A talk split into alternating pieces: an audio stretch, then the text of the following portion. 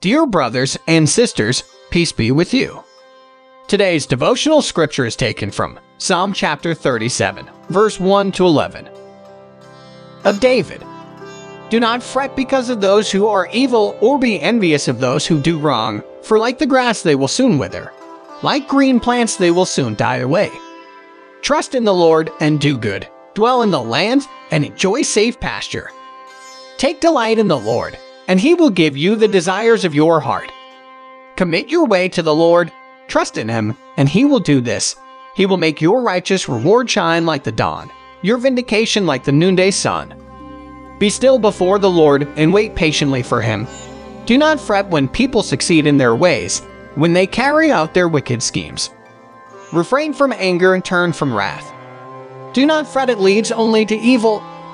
For those who are evil will be destroyed, but those who hope in the Lord will inherit the land. A little while, and the wicked will be no more. Though you look for them, they will not be found. But the meek will inherit the land and enjoy peace and prosperity. Psalm chapter 37, verse 39 to 40. The salvation of the righteous comes from the Lord. He is their stronghold in time of trouble. The Lord helps them and delivers them. He delivers them from the wicked and saves them because they take refuge in him. Let us pray.